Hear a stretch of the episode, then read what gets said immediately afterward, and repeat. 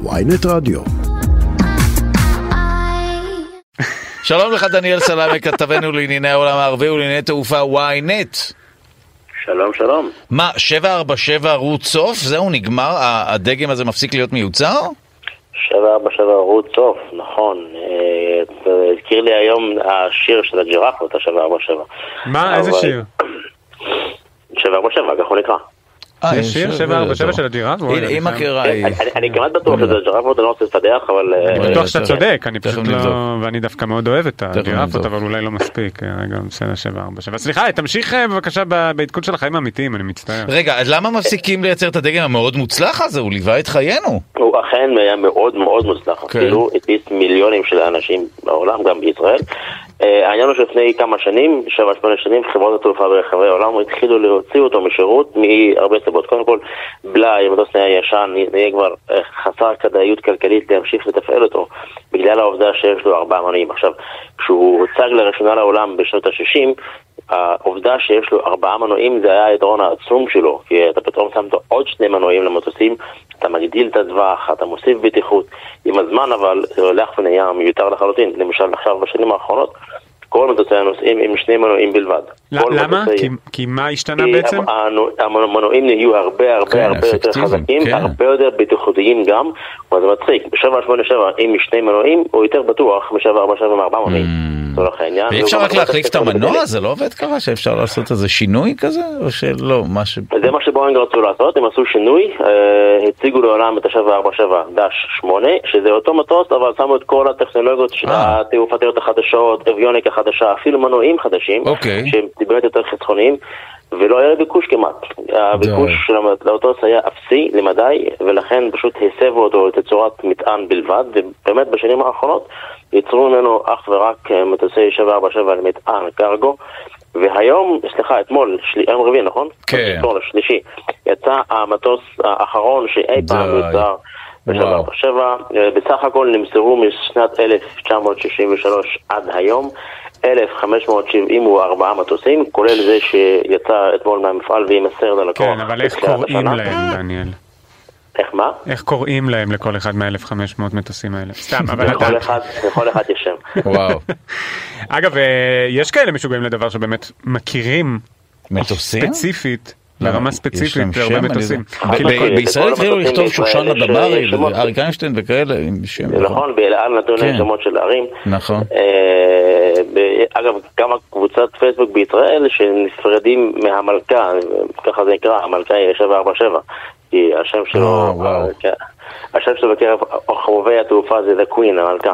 וואו. ה-747 זה מטוס שהוא לא, אתה יודע, מטוס שעשה המון שינויים בעולם התעופה. קודם כל הוא? היה המטוס הראשון בעולם שהציג את הקונספט של שני, אה, זה two aisles aircraft, כאילו שיש לך את המסדרון הזה בין, בין המושבים. אה, נגיד, תיקח את המטוסים הקטנים, יש לך שלושה מושבים, מעבר או שלושה מושבים. אז ב-747 זה היה המטוס הראשון שהציג שני מעברים במטוס. אז כלומר, כשאני אה, במטוס נכון, עם שני מעברים, ענק, זה וואו. כתוצאה מה-747, אבל כן. זה לא בהכרח אומר שאני ב-747, נכון? נכון. אוקיי. אה, היום סביר מאוד שאתה לא תהיה ב-747. אלא? אה, כי כבר אין אלא כמעט- באיירבוס? כן, באיירבוס יש להם, גם בואינג וגם כן, אה, איירבוס הם מייצרים בעצם שני מעברים, אבל הוא היה המטוס הראשון שהציג את זה בעולם, הוא גם היה המטוס הראשון שהציג את הקונספט של שתי קומות במטוס, כאשר הקומה מה? השנייה עם הזמן, כן, עכשיו הקומה השנייה יש קומות? הייתה... בטח. בשבע בשבע שתי קומות, גם באיירבוס 380, שדרך אגב, גם האיירבוס 380 גם יצא משימוש, והמטוס האחרון נמכר לפני כחודשיים שלושה. אה, עידן השתי קומות ועידן ארבעה מנועים חולק מהעולם, התעופה הולכת למטוסים שהם עדיין גדולים, כאילו, שמע, כשעדיין אומרים מטוס קטן יותר, מה-747 עדיין מדברים על מטוס שיכול להכיל גם 350 נוסעים, כן? אבל הוא קטן יותר מה-747. אה, עכשיו, יש לסיפור הזה, יש למטוס הזה שהוא סיפור יפה בהיסטוריה הישראלית. אה, מבצע שלמה 1991, אחד המטוסים שהעלו את יהודי אתיופיה לישראל היה בואינג 747 של חברת אל על, ובאותה טיסה נשבר שיא עולמי שעד היום עדיין לא נשבר. אתם יודעים מה זה? אה, כמות אה, הנוסעים, הכי מה? הרבה, כן, הכי כן, הרבה נוסעים. ברור. כי הוציאו להם את כל נכון. הכיסאות. אה, ולא באמת? רק זה, בזמן כשהמטוס המריא היה עליו 1,086 נוסעים, הוא וואו. נחת עם- נחת עם 1,088, שני לא. נוסעים נולדו באוויר. לא די! נכון. מה, הם לא מקבלים אה, טיסות חינם?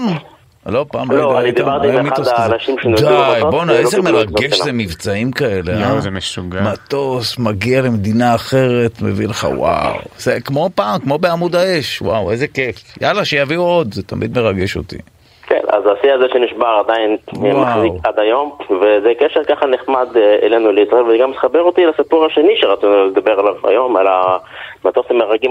המרוקני. אה, זה סיפור ממש מטורף. אוקיי, עכשיו, אתמול מרוקו הדיחה את ספרד בבעיטות הפנדל, אני יודע, אני לא ממש חבר של מונדיאל, גם אתם לא, אבל דבר כזה אי אפשר לפספס. כן, נכון. נכון, גם ראינו, אתה ראית את השער האחורי בידיעות?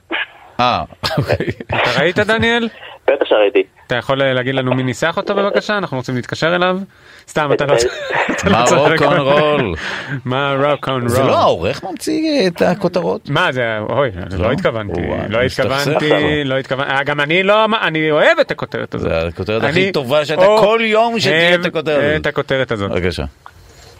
אה, טוב, אז המרוקנים, אתה יודע, הדיחו את ספרד מהמונדיאל, אז איכשהו גם מרוקו וספרד עלו לכותרות היום. מטוס נוסעים רגיל, סטנדרטי, טיסה מגידה למדי שגרתית של חברת פגסוס הטורקית מקזבלנקה לאיסטנבול, ממריאה ויוצאת הדרך. אה, פחות משעה אחרי אמרה, אחת הנוסעות שהיא בהיריון אומרת שהיא הולכת ללדת, כי הוא הוא קוראת ללדת, כנראה שהיא עברה, שירדו לה מים, משהו כזה. מן הסתם הצוות לא לוקח סיכון, והם מיד פונים לנחיתה בספרד. למה? אבל. הרגע למדנו שמבצע שלמה, נכון. נולדו שניים, טוב, אף. אחד לא, הגיעו לישראל כמו נכון, גדולים. תלוי מי נמצא במטוס, כן, אוקיי. ותלוי גם איפה המטוס. אז הם גם יהיו נכון. מעל ספרד באמת, והיה להם אפשרות לנחות בברצלונה, נחתו באמת בברצלונה. איך שהגיעו אנשי הביטחון מלווים בצוות רפואי כדי להוציא את האישה הרע, אה, 28 נוסעים פשוט קמו ורצו מהמטוס. די. כן, פשוט ברחו מהמטוס, אה, טיפסו כנראה, ניסו לטפס מעבר לגדר שדה התעופה, 14 מתוכם נתפסו, 14 עדיין נמלטים. האישה התברר שהיא זייפה את הצירים שלה והיא נעצרה במקום בספרד.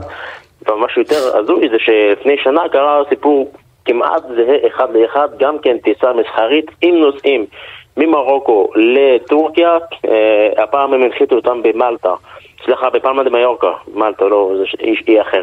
נחתו בפלמה דה מיורקה, וגם אז, איך שפתחו את הדלת בגלל נוסע שזייף שיש לו תסמינים בגלל מחלת הסוכרת, הנוסעים ברחו, ועד היום ארבעה מתוכם עדיין לא נלכדו שנה אחרי. רגע, אבל מה האינטרס שלה ככה לשקר, אה, אם אותה תפסו הרי? נכון, אה, משערים כנראה שאו ששילמו לה כסף, או שחלק מאלה שברחו, אתה יודע, המשפחה שלה, החברים שלה, בדיעבד הרשויות גם גילו שיש התארגנות שלמה בפייסבוק, באיזושהי כל מיני קבוצות פייסבוק שמארגנים נוסעים שרוצים להצטרף לטיסה הזו, יודעים מראש. שחלק מהם הצליחו. לחמוק, חלק מהם הצליחו, אה, כאילו התאפסו, ועדיין הולכים על זה. וואו. טוב, תודה לך על הדברים, דניאל סלאם אה, כתב אה, לענייני העולם הערבי, והפעם תחת הכובע של כתבנו לענייני תעופה, וואי, לא, תודה תמיד, רבה. אה, תמיד כשאני עולה אצלכם זה איכשהו שילוב של שני עולמות, זה נכון. תמיד קורה. אה, הנה, נכון, זה קרה. תודה רבה לך, דניאל, להתראות. תודה לכם, כל טוב.